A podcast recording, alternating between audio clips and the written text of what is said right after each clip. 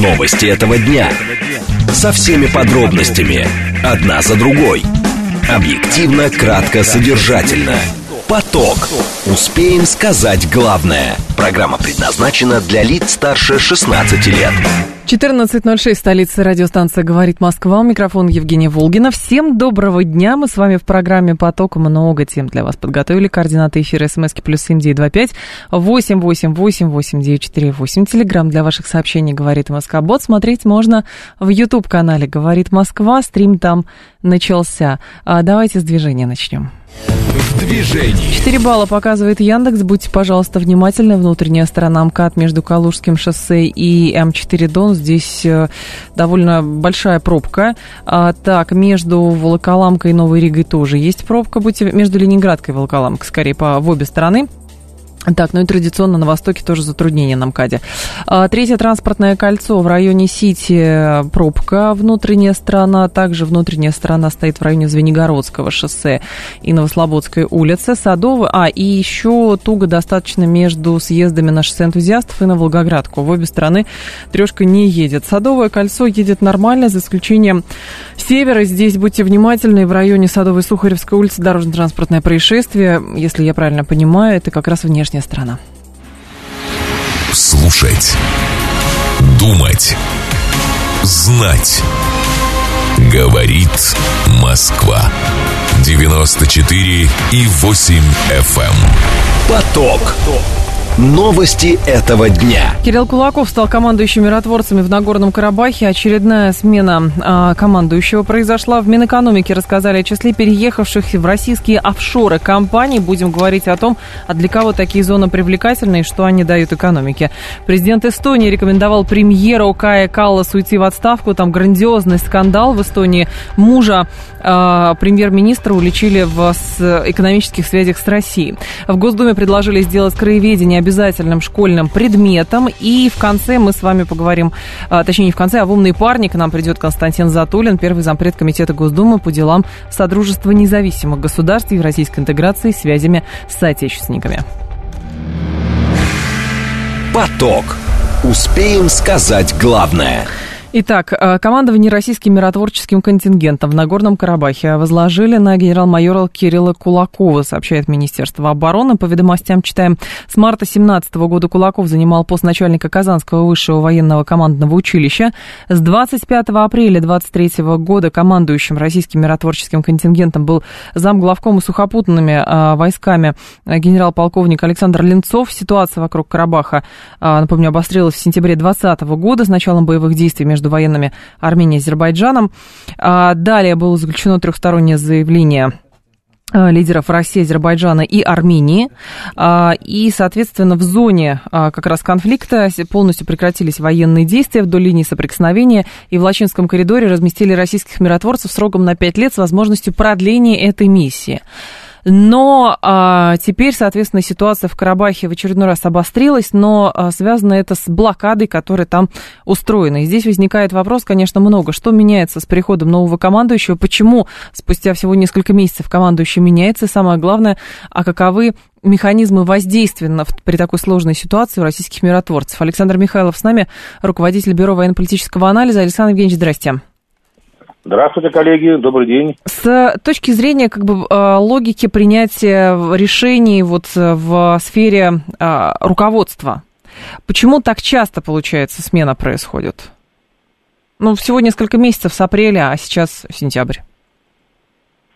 Ну, во-первых, знаете, это вот такой вот вопрос от гражданского общества, вопрос оборонному ведомству, я mm-hmm. считаю, не совсем корректный, потому что есть полномочия у министра обороны назначать угу. главу миротворческой группировки, у него и собственные соображения о профессиональных качествах предыдущего руководителя, насколько он справился с ситуацией. Понятно. Опять же, на угу. ситуацию на Горном Карабахе напрямую э, играет очень важную роль сама вся политическая ситуация, политический диалог между Арменией, Азербайджаном и Россией. Периодически этот диалог заходит не то что в тупик, но в такие сложные э, дискуссионные формы когда не решаются конкретные вопросы о ситуации на местах, или когда начинается вновь обострение, какая-то эскалация э, напряженности между двумя противостоящими сторонами. Опять же вопрос Латинского коридора, насколько он э, претензий очень много мы слышали со стороны Армении, что якобы Россия не дорабатывает в направлении вот, безопасности этой артерии, которая питает Нагорный Карабах и продуктами, и медикаментами и так далее. Uh-huh. То есть вопросов довольно много, но я все-таки думаю, что прямо связывать вот э, ситуацию на местах с командующими миротворцами было бы не очень правильно, потому что они уж ну, не самые главные, знаете, кто конкретно ну, является главным бенефициарами ситуации. Нет, конечно, Александр Евгеньевич, многое, ну, как э, ваши коллеги многие отмечают, упирается в а, как бы а, ограничение полномочий российских миротворцев. И, соответственно, Пашинян, когда он а, обвиняет российскую сторону в том, что она чего-то не делает, там спрашивается, но ну, при заключении договоренности, что есть российская миссия в Лачинском коридоре, соответственно, три подписи было. И тогда возникает э, другой момент. Если действительно ситуация тупиковая, деэскалации никакой не происходит, э, соответственно, те, кто хочет блокировать, а, блокируют а, Нагорный Карабах, и возникает вопрос, а как эту ситуацию можно исправить? Ну, то есть понятно, что какая-то из сторон пытается, видимо, спровоцировать, что ли. Ну, миротворцы на то миротворцы, чтобы не провоцироваться ну, на мой взгляд, знаете, субъективно. Во-первых, арме... Э, руководству Армении, политическому руководству Армении, прежде всего Пашиняну, угу. пора серьезно задуматься вообще о будущем э, своей страны и о тех целях, куда ведет вот нынешняя внешняя политика республики, э, не приведет ли она к еще большему серьезному обострению вокруг Карабаха, учитывая то, что недавнее заявление Пашиняна о безопасности, да, которое вот мы мол, доверились России свою безопасность, и она не выполняет, ну, вообще звучало весьма оскорбительно. Угу. И прямые намеки на то, что мы будем искать защиту у других, так сказать, сил, они тоже,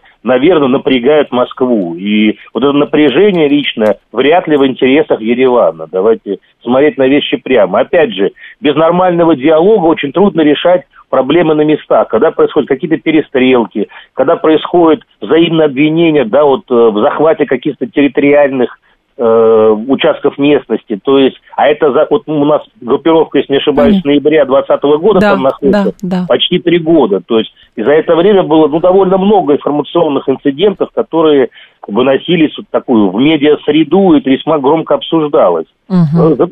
Я не считаю, что мы как-то заморозили свои действия. Вот буквально из последних заявлений Минобороны у нас очень активно идет разминирование территории. Более 26 тысяч взрывоопасных предметов за три года была наша группировка там зачищена. То есть происходит весьма интенсивная работа инженеров, саперов.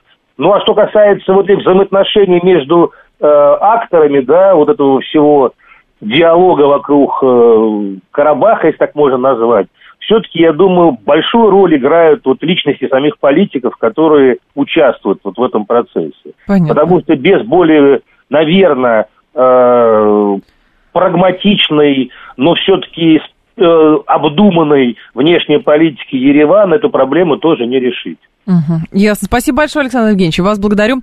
Александр Михайлов был с нами, руководитель Бюро военно-политического анализа. 7373948, телефон прямого эфира. 7373948.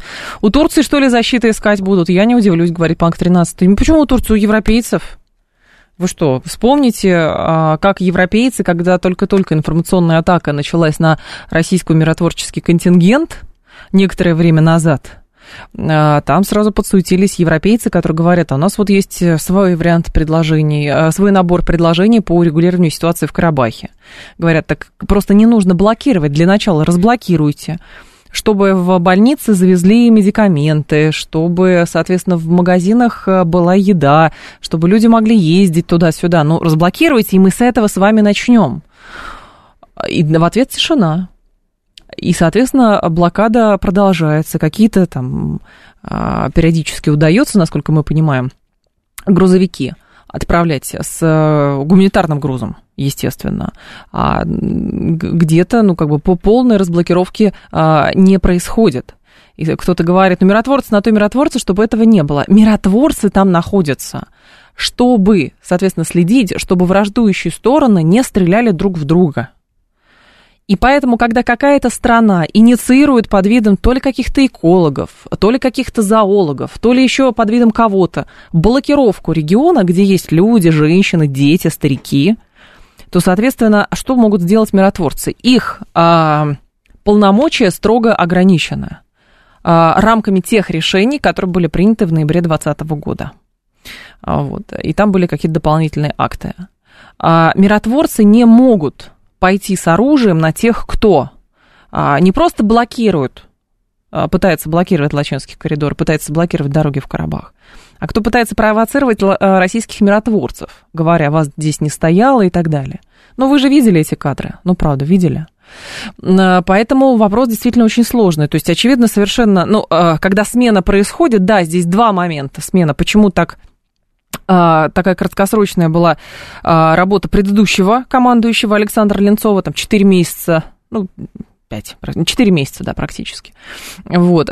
И, соответственно, ну, хорошо, а что-то поменяется с сменой командующего? миротворческим контингентом или не поменяется? Потому что кажется, что а, командующие, естественно, люди, они выполняют они выполняют приказы. Приказ какой? Не допускать того, чтобы там контролировать, чтобы другие стороны враждующие друг друга не стреляли.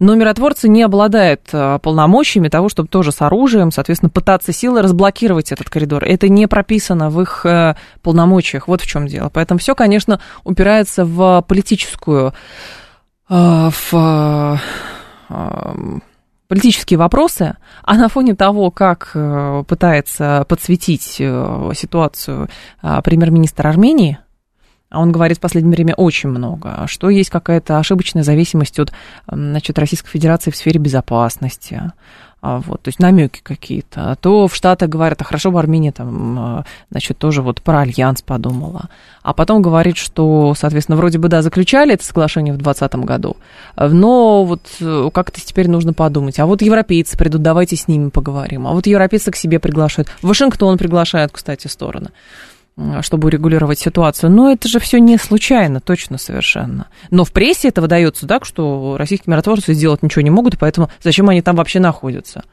А, так, европейские миротворцы были, помню, в Руанде стояли, сильно помогли, говорит, вот ровно об этом и речь. Ровно об этом и речь. А, поэтому, если бы а, действительно мировая общественность задумывалась о том, что давайте как-то урегулировать этот вопрос, то, соответственно, говорили бы, как давайте прежде всего разблокируем дорогу, потом сядем, может быть, переделаем соглашение вот это. Ну, например, трехстороннее. Но нет, ни того, ни другого не происходит.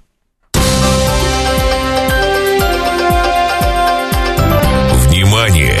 Говорит Москва. 94 и 8 FM. Эм. Поток. Успеем сказать главное. Э, в Минэкономике рассказали о числе переехавших в российские офшоры компаний. За январь-июль 2023 года сменить прописку решили 87 предприятий. В частности, они зарегистрировались в специальных административных районах на островах Русском и Октябрьском. А, это Владивосток и Калининградская область, соответственно. Это больше, чем за весь 2022 год, пишет «Известия» со ссылкой на пресс-службу ведомства. В пресс-службе корпорации развития Дальнего Востока и Арктики сообщили, что в этом году процесс перерегистрации завершился совершили 45 компаний, 80% из них переехали с Кипра, 13% с британских Виргинских островов. Опрошенные изданием эксперты считают, что рост числа переездов компаний произошел из-за проблем с работой в недружественных стран, странах, а также ограничений для иностранцев. Алексей Ведев с нами, доктор экономических наук, зав. лаборатории финансовых исследований Института экономической политики имени Гайдара. Алексей Леонидович, здравствуйте. Добрый день, добрый день. Скажите, а для кого такие зоны все-таки привлекательны, и о чем говорит все-таки приток э, в людей, в компании, в вот эти российские офшоры, как называют эти зоны? Ой, вы знаете, ну, это вполне такой ожидаемый процесс, и вообще замещение, замена одного бизнеса другим стало, видимо, одним из содержания в экономической политике последних полутора лет. Угу. Вот, это схемы достаточно часто мутные такие, но они хорошо воздействуют на удовлетворение потребительского спроса. Э, ну, в каком смысле? То есть э, компании уходят с Кипра просто потому, что ну, на Кипре и там с клирингом проблема возникает, риски, и все. Да, риски. Да, да, потому что риски, потому что расчеты в долларах, э, в евро затруднены. Вот и, конечно же, более оправданно в какие-то более устойчивые с точки зрения наших компаний офшоры переходить, офшорные зоны. Но это все наши компании, получается, которые меняют прописку на октябрьский и на русский. Да, да, думаю, да. Хотя, в общем, может быть, это какие-то дружественные, недружественные компании, которые заинтересованы в российском рынке. Такое тоже возможно. Но я думаю, что преимущественно это, конечно, наша компания. А в чем для экономики плюсы от э, наличия вот этих вот офшорных зон?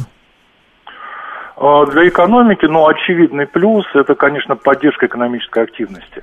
Это когда компания может э, нормально развиваться, вести расчеты, вот, ну и также инвестировать, поскольку, естественно, офшоры подразумевает снижение налоговой нагрузки. Ну, так у нас и так налоговая нагрузка, говорят, не очень высокая. С другой стороны, у нас и наполняемость бюджета сейчас тоже страдает по каким-то причинам, по ряду причин точнее. И тогда возникает вопрос, а так ли нужны вот эти офшорные зоны? Ну, потом что-то где-то наладится, ну, э, не знаю, в Сингапур уйдут, в Гонконг уйдут. И налоги знаете, не будут платить здесь. Да, у нас особые экономические зоны. Как вы помните, мы экспериментируем уже, наверное, лет 30 офшорными зонами. Ну, как говорят, да. Да, и, в общем, особо, конечно, успеха это не принесло, но, во всяком случае, сейчас такой период, знаете, ну вот то, что Центральный банк называет э, структурная перестройка, я думаю, что это скорее структурная настройка, настройка логистики, настройка производственных цепочек и так далее. Поэтому я думаю, что, в принципе, данные зоны офшорные, они как один из инструментов поддержки. Угу. Но, но не уверен, что это какой-то, знаете, будет стратегический прорыв благодаря вот таким зонам. Но здесь насколько облегчается налоговая нагрузка для тех, кто решает в офшор перевести свои компании? И самое главное, делается это а, ну, скажем так, это можно сделать довольно легко или нужно какие-то процедуры проходить, потому что Минфин все равно же видит и налоговая служба видит фирмы, которые регистрируются в офшорах, а это же не слепые зоны. Конечно, да, да, да. Я думаю, что в основном это ориентировано на малый и средний бизнес, и примерно аналогом может быть там самозанятый для физлиц, либо индивидуальные предприниматели, тоже ага. с э, облегченным э, налоговым режимом. Вот, но с другой стороны, как известно, значит, вот эти вот индивидуальные предпринимательства, оно, конечно, ограничено видом, видами деятельности. То есть это не для всех категорий это возможно.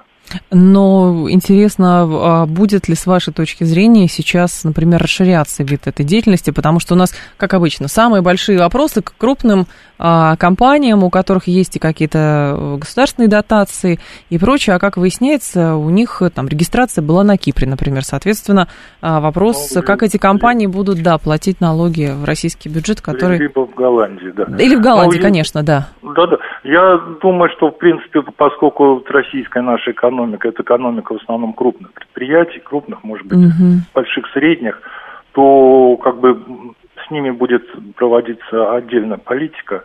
А, конечно же, вот на облегченный режим могут рассчитывать такие малые предприятия. Малые предприятия. Алексей Ильич, но а какая налоговая нагрузка у них что там? 10% максимум они могут платить и все? Вы знаете, я не знаю. Я думаю, что, во-первых, по офшорам это отличается. Ага. Вот. Ну, я думаю, да, конечно, должна быть небольшая, поскольку ну, 20% НДС у нас 22 налог на прибыль, 31 это социальные налоги. В общем, налоговая нагрузка-то приличная. Но другой момент. А от чего зависит, что, например, страна решает открыть еще какие-то офшорные зоны? И самое главное, работа офшорных зон на, острове Октябрьский, на острове Русском, а насколько это становится привлекательным для каких-то еще дружественных стран? Потому что мы понимаем, что когда был Панама Гейт, а, там, потом, когда были санкции против России, очевидно совершенно, что бизнесмены во всем мире, там, умные люди пытаются сохранить свои деньги и пытаются смотреть, а где будут новые выгодные зоны. И вот пока Сингапур или Гонконг не подсуетились, есть ли у нас варианты по привлечению кого-то еще к нам и созданию каких-то офшорных зон? Э, вы знаете, ну я к этому достаточно скептично отношусь, и угу. действительно э, особые экономические зоны, которые у нас не удались, это, в общем, даже вот сейчас офшорные зоны, они, конечно, главным образом на Дальнем Востоке, это то, та зона, та территория, которую мы тщательно пытаемся поднять уже не один десяток лет, и, в общем, особых успехов там нет. Угу. Поэтому я думаю, что, ну, наверное, это, знаете, попытка не пытка, это еще один подход, вот, но насколько он будет э, успешным, покажет время. Но Я... с учетом того, что офшоры, в принципе, приобрели свою популярность в мире там, в 60-е, 70-е годы, когда налоговая нагрузка начала расти очень сильно в ряде стран, то сейчас, насколько мы понимаем, есть э, попытка пересмотра отношений к офшорам на уровне э, больших государств, и возникает вопрос, а не получается ли так, что офшоры будут постепенно закрываться, оттуда будут выдавливаться в реально в, в белое налогообложение, а мы говорим, что нет, у нас офшоры будут сохраняться? А, вы знаете, ну я думаю, что вот у меня такое ощущение, угу. что мы все-таки движемся вместе со всем миром, и, конечно же, там введение двух офшорных зон принципиально ничего не меняет. Но я думаю, что да, это э, я разделяю э, по угу. миру негативное отношение к офшорам. Понятно. Спасибо большое, Алексей Леонидович. Спасибо, Я вас благодарю. Да. Алексей Ведев был с нами, доктор экономических наук, зав. лаборатории финансовых исследований а, Института экономической политики имени Гайдара. 7373948, телефон прямого эфира 7373948, по коду 8495. Нет такой страны Голландии, теперь только Нидерланды, говорит Александр. Но может именно в регионе Голландии там вот есть какие-то офшорные зоны. А, то есть понятно, что страна Нидерланды, да. Если их всех жмут и гонят, нужно открывать ворота, кто да и приживется. Кипр тоже не сразу строился, а Кипр, в общем, сейчас уже как офшорная зона, насколько мы понимаем, у нее не период ренессанса, как говорят, период упадка постепенно, хотя многие действительно продолжают стремиться верить и так далее. И вряд ли, наверное, был бы такой приток в российские вот эти экономические, особые экономические зоны, как это называется, ну, проще говоря, офшор. А, вряд ли было бы какое-то привлечение клиентов с учетом а, того, что, например, не было бы санкционного давления. Так как оно есть, то, конечно, проще перевести сюда, а, вот, чем там потерять какие-то деньги. Но другое дело, что, понимаете, как кто-то говорит, зачем вообще эти офшоры нужны? Лучше иметь офшор, а, и, соответственно, вот под, своим крылом иметь офшор, чтобы знать, кто в этом офшоре есть. Чем, соответственно, а, есть какой-то офшор, куда при, приходит российская компания, и на этот, там, не знаю, кипрский или вергинский офшор или еще что-то, на них смотрят финансовые власти других стран. Вот, а от своих много чего скрыто. Поэтому, понимаете, ушло, лучше так. Помните извеч, из, извечное, да, что чей товарищ майор лучше. Вот в данном случае свой гораздо лучше. 7373948, телефон прямого эфира. 7373948. Что такое офшор? Объясните русским языком до конца. До сих пор не понимаю. Говорит слушатель, знаю только, что там пытаются деньги свои укрывать. Ой, деньги свои укрывать. Ну, послушайте, офшоры, э, как говорят, могут быть полезны компаниям для ведения бизнеса за границей, там, снижение налоговой нагрузки, упрощение отчетности, для защиты активов там, от захвата или кражи. Вот есть такое. А, то есть, если есть страна, где, например, какие-то нестабильные там э, экономическая ситуация, вот, или еще что-то у нас, почему в офшорах активно начали регистрировать, там еще начиная с 90-х годов, э, в том числе в качестве защиты от рейдерских захватов. Но это объективно было, объективно было. Потом, правда, стремились, говорят, что, послушайте, давайте выводите, потому что ваши деньги уже там будут а, захватывать, блокировать и так далее. Кто-то не послушался. В итоге, действительно, с той стороны каким-то другим путем но э, счета блокируют, клиринг закрывают, э, что там, заморозку производят и так далее. Открытие компании еще э, на офшорной территории, оно законно, но беспрепятственное ведение бизнеса зависит от имени, именно от выбора юрисдикции, вот, где, где удобнее. Офшоры – это свободные экономические зоны, а, говорит Александр. Конечно, свободная экономическая зона. То есть там налогообложение, оно гораздо проще. Ну и, соответственно, страна, где находится а, такая свободная экономическая зона, она получает какой-то профит, естественно, какой-то плюс от того, что к ней приходят многие-многие компании. Кипр, как говорит кипрская экономика, за счет этого и существовала. Но потом что-то пошло не так. Вот, и возникает теперь вопрос, а как мы тоже понимая, что есть такая практика, можем предлагать свои вот эти вот зоны свободные экономические, что нам или конкретно взятым регионам а, с этого будет. И самое главное, кто туда приходит. Туда приходит как бы передержать свой бизнес, передержать свои деньги, но потом их все-таки куда-то опять за границу отправить. Или же здесь условия настолько удобные, хорошие, привлекательные, что, в общем-то, например, и другие компании из других стран тоже могут заинтересоваться в этом, потому что так или иначе, все равно офшорные зоны периодически где-то возникают, какие-то экономические центры тоже возникают, и важно, наверное, э, суметь перехватить инициативу. 14.30 новости, мы продолжим. Новости этого дня. Со всеми подробностями. Одна за другой. Объективно, кратко, содержательно. Поток. Успеем сказать главное.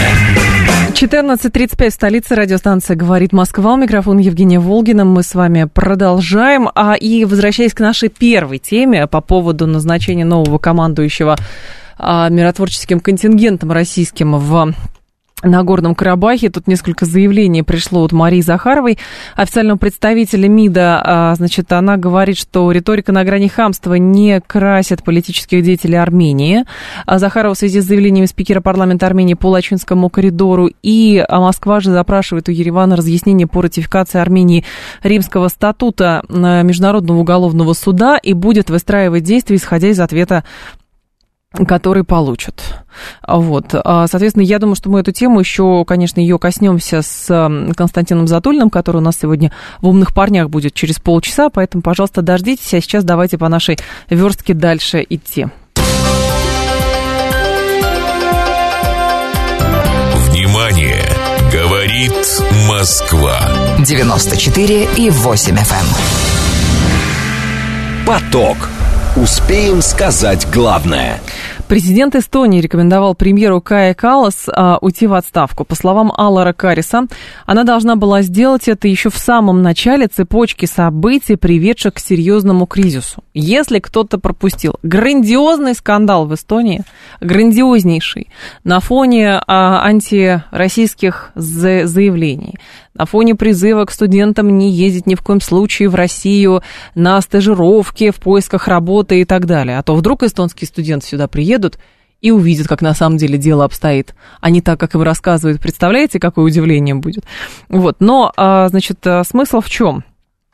А, Гостелерадио Эстонии 23 августа сообщила, что транспортная компания Stark Logistics, а, частично принадлежащая мужу премьер-министра Арво Халико, продолжала сотрудничать с Россией после начала конфликта на Украине. Грузы, в общем, грузы, грузовая компания. Позднее Каллас отметила, что ее супруг разорвал бизнес-связи с Россией через месяц после начала СВО и продал по цене бутерброда свою долю, долю в предприятии. А, Александр Камкин с нами, старший научный сотрудник Национального исследовательского института мировой экономики и международных отношений имени Примакова, Российской академии наук. Александр, здравствуйте. Добрый день. Скажите, пожалуйста, а к чему все-таки этот скандал? Это какие-то внутренние разборки? А, или же это действительно какая-то злая политическая ирония?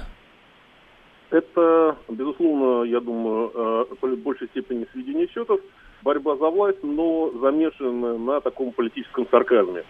Видимо, или в Эстонии уже совсем кушать нечего, если бизнес за бутерброд продается, либо бутерброд был такой вкусный, как сказал Евгений Федорович. Поэтому э, здесь мы видим, э, во-первых, э, двойные стандарты э, европейских политиков. Даже такие э, пионеры русофобии, э, паладины, рыцари свободы без страха и упрека, э, как прибалтийские страны, не говорю уже о Польше, и то, а, декларируя оголтелую русофобию, отмену э, русской культуры, уничтожение эм, памятников советским солдатам, тем не менее действует по принципу «деньги не пахнут» и продолжает вести свой э, бизнес в России, даже и если оправдывается, что якобы там продали за какой-то мифический бутерброд. Э, соответственно, ничего удивительного, ничего нового мы не видим. Еще британский премьер Ллойд Джордж говорил, что торговать можно с людоедами. Поэтому э, обычные э, двойные стандарты, обычные коррупционные составляющие, как это, в принципе, вводится в лучших домах Брюсселя и Парижа. Поэтому я думаю, здесь э, в большей степени, наверное, э, такая внутриполитическая, внутривидовая борьба э, в рамках эстонского политического класса. Но э, повод нашелся действительно крайне удобный. Но как Россия может использовать этот скандал и может ли э, как бы на самом деле или нет? Можно только наблюдать. Я думаю, самое правильное это просто э, спокойствие, э, спокойное наблюдение, потому что здесь уже э, градус политической шизофрении доходит до такой степени, что в этот процесс лучше не вмешиваться, ну, либо грузить бутерброды эм, бочками и отправлять голодным эстонским политикам. Но, с другой стороны, Александр, ведь по сути, то есть э, там 23 числа появили, появилась информация, 23 августа, что и долю в компании он продаст, и еще что-то. То есть э, э, я просто пытаюсь логику про, проследить. То есть сам факт, что есть компания, которая сотрудничает с Россией, это нормально, но, с другой стороны, плохо, что, соответственно, в этой компании работает, причем работал там 14 или 15 лет, муж нынешнего премьера. Только бизнес и ничего лишнего. Э, поэтому э, с точки зрения э, логики, уж если наши западные, ну, бывшие партнеры ведут против России санкционную войну, то, согласно uh-huh. этой логике, конечно, ни о каких там компаниях, ведущих бизнес в России, речи быть не может. А вот, например, один из наших предпринимателей, Андрей Мельниченко, сравнил западные санкции с оружием массового поражения, которые бьют одновременно и по европейцам, и по россиянам в плане усложнения логистики, цепочки поставок. А здесь наши горячие эстонские парни спокойно, э, ничтоже сумевшиеся, продолжают зарабатывать, э, в том числе на контактах с Россией. Э, абсолютный какой-то сюрреализм, но который прекрасно укладывается вот в нынешнюю логику политической ситуации.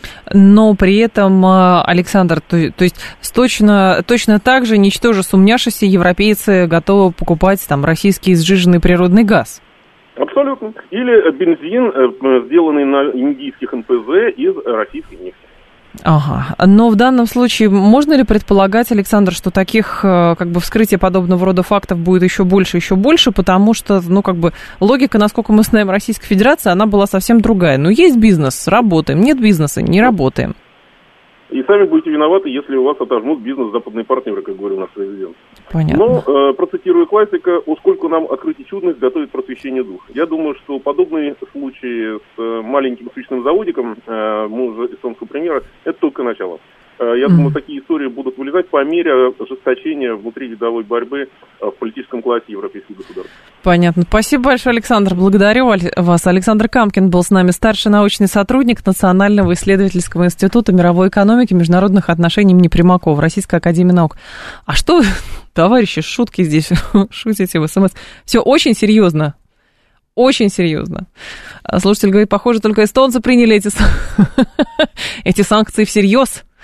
Вот, и что это за такая эстонская логистика? Это же анекдот. Не, ну послушайте, с прибалтийскими государствами много-много, естественно, было сотрудничество у, у России, поэтому что, что здесь такого? И в Эстонии тоже может быть своя это компания, которая возила грузы, и за счет этого, а, в общем, а, давала рабочие места, возила грузы в Российскую Федерацию и обратно, и давала рабочие места, и, соответственно, как бы бизнес работал. Что в этом плохого? Другое дело, конечно, это то, как выглядит сейчас раскручивание этого политического скандала, потому что, ну, вы помните, например, как на бывшего министра иностранных дел Австрии тоже обрушились а, за то, что вот она, значит, э, там в России, а, там где-то в Рязанской области обосновалась, и вот о России лицеприятно говорит как раз, а, и не кроет последними словами. Потом э, были еще, соответственно, проблемы у представителей европейского истеблишмента и у семей, потому что представители европейского истеблишмента когда-то входили в советы директоров крупных российских компаний, но тут после всего понятно, что ничего нельзя. Ничего нельзя, и все. И там всех придают э, астракизму. А, что важно здесь? Э, значит, в этом скандале с премьером Эстонии, госпожа Калас заявила Блумбергу, что она, цитирую, не имеет ни малейшего представления о бизнесе мужа. Представляете, как, как бывает, что живут-живут люди в браке, живут-живут. Она премьер, а он, ну, куда пошел? Ну, куда ты пошел? Вот, и спрашивают, что а не, не имеет представления о бизнесе мужа. Ну, куда? Но, правда, сложная ситуация. Теперь каким-то образом будут оттуда выкручиваться. По, а, значит, я понимаю, что в свете военной агрессии России для многих людей в Эстонии это кажется аморальным. Я приношу извинения за возникшую ситуацию, за тот ущерб, который она а, нанесла моей супруге, цитирует заявление Арва Халика, эстонская газета. То есть муж тоже понимал, что теоретически у жены могут политические проблемы возникнуть, но продолжал работать. Вот. Но, с другой стороны, семью тоже надо, в общем, кормить, и бизнес тоже должен работать, понятно. По его словам, в России у Stark остался всего один клиент, вопрос о транспортировке которого неоднократно обсуждался. Он отмечает, что жена не знала подробностей бизнеса до того, как публикации об этом появились в СМИ. Вот. То есть жена узнает о бизнесе мужа из средств массовой информации. И при том, что это не торговля органами, это не черный рынок оружия, это не наркокартель, картель, не э, секс-рабство. Это просто логистическая компания. Работал он в этой компании, кстати, 14 лет. А, так, лучше не в браке жить, а, говорит Томас, никаких проблем не будет. Трамп обвиняли за организацию конкурса красоты в России перед выборами, а она думала, что он таксист, что ли, говорит Панк 13. Да вряд ли думала. Вы знаете, про аморальность ведения бизнеса с Россией, а, это, кстати, не первое заявление, это не что-то, что придумали эстонцы, вот, потому что было заявление э, недавно одного европейского политика, который сказал, что, конечно, мы понимаем, что есть кризис, например, газовый, есть энергетический кризис в Европе, но мы считаем, что покупать российский газ аморально, но при этом выхода у нас нет. Ну, то есть э, покупаем, расплачиваемся, плачем, но при этом, э, в общем, отапливать, естественно, помещение надо, и экономика более-менее как-то промышленность должна работать. Она что, всех за дураков держит, говорит Константин? Нет, это, это не про то, что кто-то кого-то пытается обмануть, это про абсурдность происходящего, Константин, посмотрите.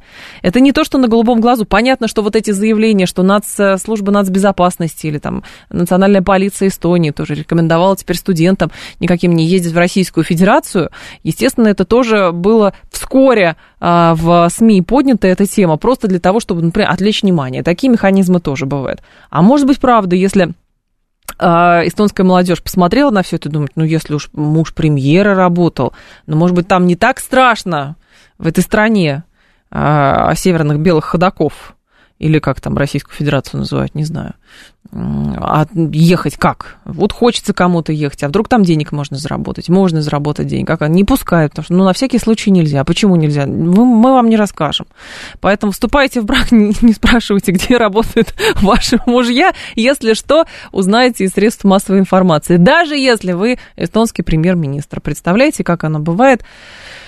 Чистая наивность. Вот, вот оно так. Но правда разгорается большой политический кризис. И действительно, помните, как э, на премьера Финляндии за какую-то вечеринку, где было подозрение, что она там что-то употребила, вот, и это фактически стоило ей политической карьеры. Теперь премьер-министр Эстонии. Может быть, действительно пришла а, пора, чтобы теперь премьер сменился, и смена премьера происходит вот таким путем посмотрели, где муж. А, муж компания с Россией связана. Давайте-ка мы раздуем большой грандиозный политический скандал.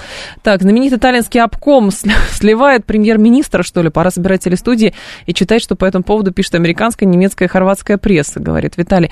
Нет, а, мы же не говорим о том, что это, понимаете, нужно злорадствовать и так далее. Это про, действительно, про абсурд, про сарказм, про иронию, про все такое вот в, каком сейчас а, как бы политическом климате э, все находятся, и, например, европейские государства, потому что мы знаем, что прибалтийские государства – это, э, в общем, локомотивы антироссийских настроений. Там и стены давайте построим, и еще что-то сделаем, и еще, и еще, и еще, а потом оказывается, оказывается вот так. Ну да, злая ирония. Внимание! Говорит Москва. 94 и 8 FM. Поток. Успеем сказать главное. Тем временем в Госдуме предложили сделать краеведение обязательным школьным предметом. Инициатива а, принадлежит одному из депутатов. Он написал соответствующее письмо на имя главы Минпросвета Сергея Кравцова. А, по словам Султана Хамзаева, в последние два десятилетия федеральные власти приложили значительные усилия для реализации программ, направленных на развитие патриотического воспитания молодежи. При этом немалую роль в развитии патриотизма первоначально играет воспитание любви к родному краю, знакомство детей с местной историей, традициями. Предлагаю рассмотреть вопрос о создании региональных образовательных программ для средних школ, направленных на обязательное изучение школьниками истории и традиций родного края. Зачем для этого придумывать отдельно взятый урок? Ну, чтобы их, наверное, было 12 уроков просто вот сразу, про все на свете. Денис Фомин-Нилов с нами, руководитель Центра развития исторического образования и науки а, Университета гуманитарных наук, зампред Всероссийской ассоциации учителей истории и обществознания. Здравствуйте, Денис Валерьевич. Здравствуйте, Евгения. Скажите, пожалуйста, как детям все-таки преподносить знания о родном крае? Действительно ли для этого нужен какой-то отдельно взятый дополнительный, э, не знаю, седьмой, восьмой, десятый урок? Вы знаете, э, седьмой, восьмой, десятый урок, может быть, и не нужен. Но в любом случае историческое образование и историческое угу. и вот, и вот воспитание исторической памяти во многом должно начинаться, конечно же, из первого класса. А в свое время, я помню, это могли быть как факультативы, только для тех, кто интересуется. Это могло быть встроено в группу продленного дня, и во многих местах это и встраивается. Но, конечно, мы должны понимать, что любовь к родине начинает формироваться сознание любви к малой родине. Угу. В этом отношении, конечно же, краеведческие сюжеты близкие каждому человеку, когда он живет он видит э, дома, архитектуру, памятники, видит, в конце концов, даже могильные плиты э, каких-то великих местных деятелей. Это, это важно. Посещает местные музеи. Это позволяет как раз привить любовь к малой родине, а уже от этого можно уже переходить на другой уровень, на уровень истории региона, на уровень национальной истории, а уже следующим, как бы, верхним уровнем изучать всеобщую историю. И в этом отношении мне кажется, что это крайне полезная инициатива, но главное, чтобы это не было именно просто, как вы правильно говорите, таким формализованным подходом, а вот вам еще один урок сверху. Это, конечно же, надо относить больше во внеучебную деятельность, которая так или иначе тоже предполагается в школах, но это же и так есть, просто я пытаюсь понять, но это, это правда было всегда. Какие-то или в рамках классных часов, или выходили в краеведческие музеи, или на какие-то экскурсии выезжали, а, или это вел учитель истории обществознания, или даже классный руководитель. Ну, по- по-разному все может быть. По-разному, но вот именно в 90-е был подход, что а этого можно и не делать, угу. если, например, учитель не хочет, или школа не хочет, или вообще лень. То есть это была полная свобода и такая анархия право образовательного учреждения, право школы само решать, что делать, когда делать, с кем делать, без какой-либо структуры и системы.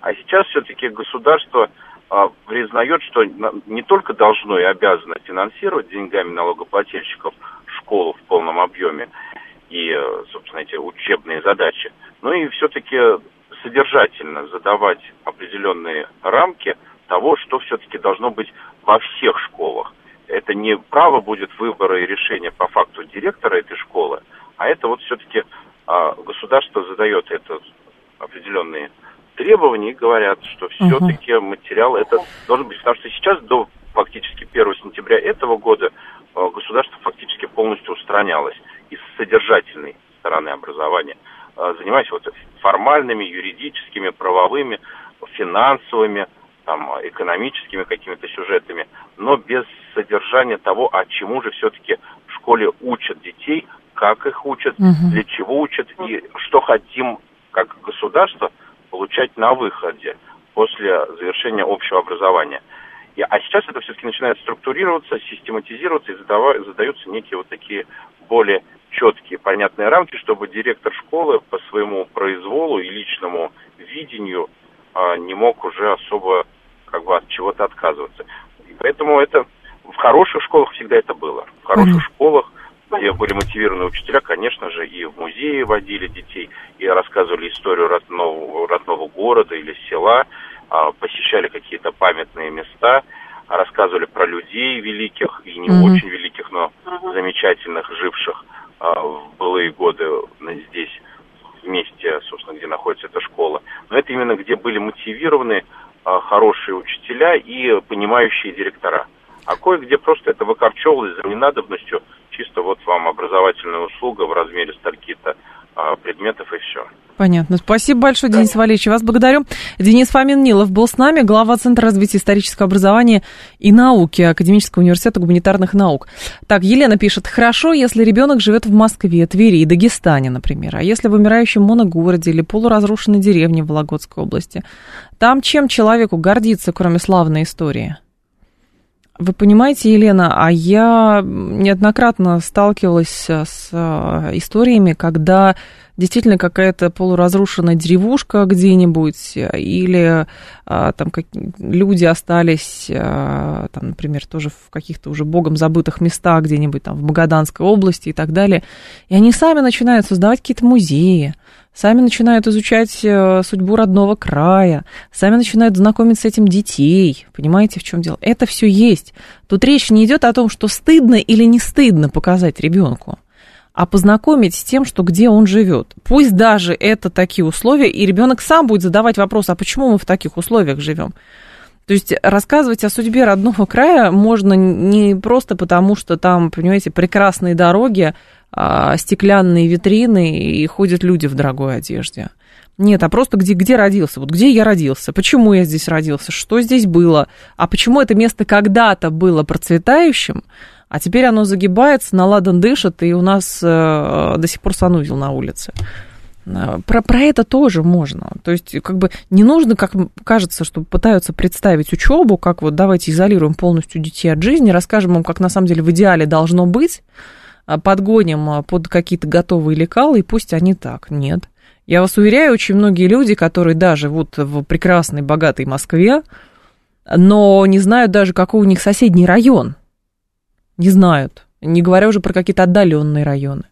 Не знают, как это формировалось. Почему раньше э, в каких-то книгах Понимаете, там, э, если читать книги там, и 19 века, и 20 века, и там написано, там, мы жили а, не знаю, как было в центре, мы жили а, очень далеко, и деревня, дача у нас была в Сокольниках, ну что-нибудь такое, да, ребенок сейчас это услышит, как-то дача была в Сокольниках, там кто-то, не знаю, как было в центре, вот мы жили на Плющихе, ну что, что-нибудь такое, да, почему Плющиха была, не была центром, ну, по-разному, там, Гелеровского того же самого почитать, вот, поэтому всему нужно обучать, почему нет? Я в Ухте родился, не зашел этот предмет, на три урока хватило, дальше история, новости, и все, и, и все кончилось, говорит э, Панк 13.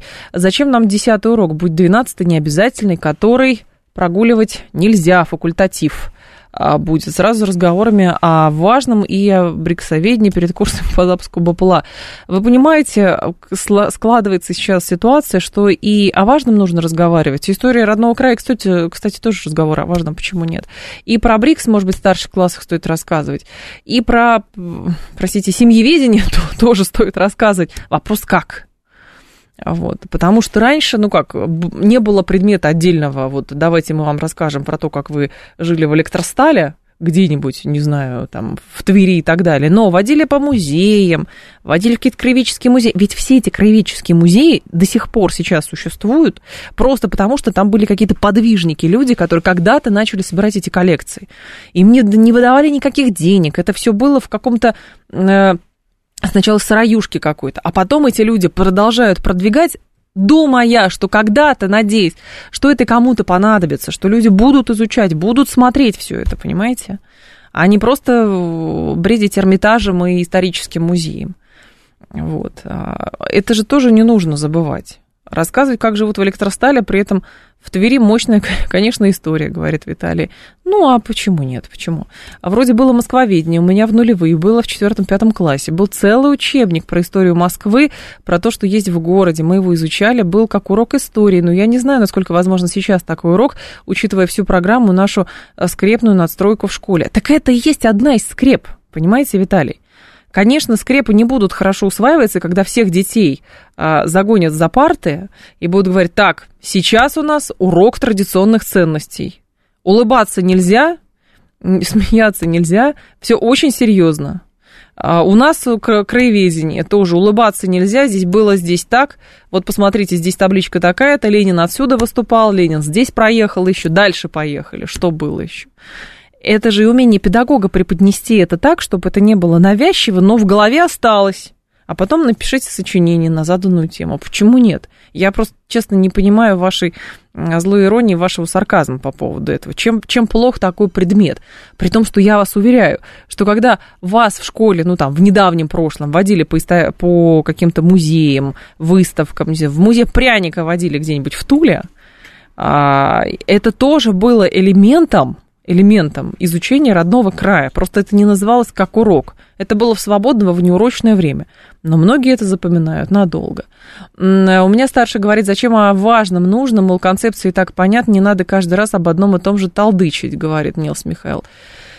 Ну, понимаете, дети много чего говорят. Если постоянно у детей спрашивают, что они хотят, они в конце концов скажут, что а нам ничего не надо, нам одного урока достаточно, э, и дайте еще планшет. Ну, я утрирую, но по факту так. Поэтому важно, конечно, интересно преподнести. Вот. А то, что всем, уч... всем детям ты будешь мил со своим набором школьной... школьных программ, такого никогда не будет, и такого никогда не было. Даже в советской школе, которую вы так хвалите. 15 а, часов новости, и мы продолжим.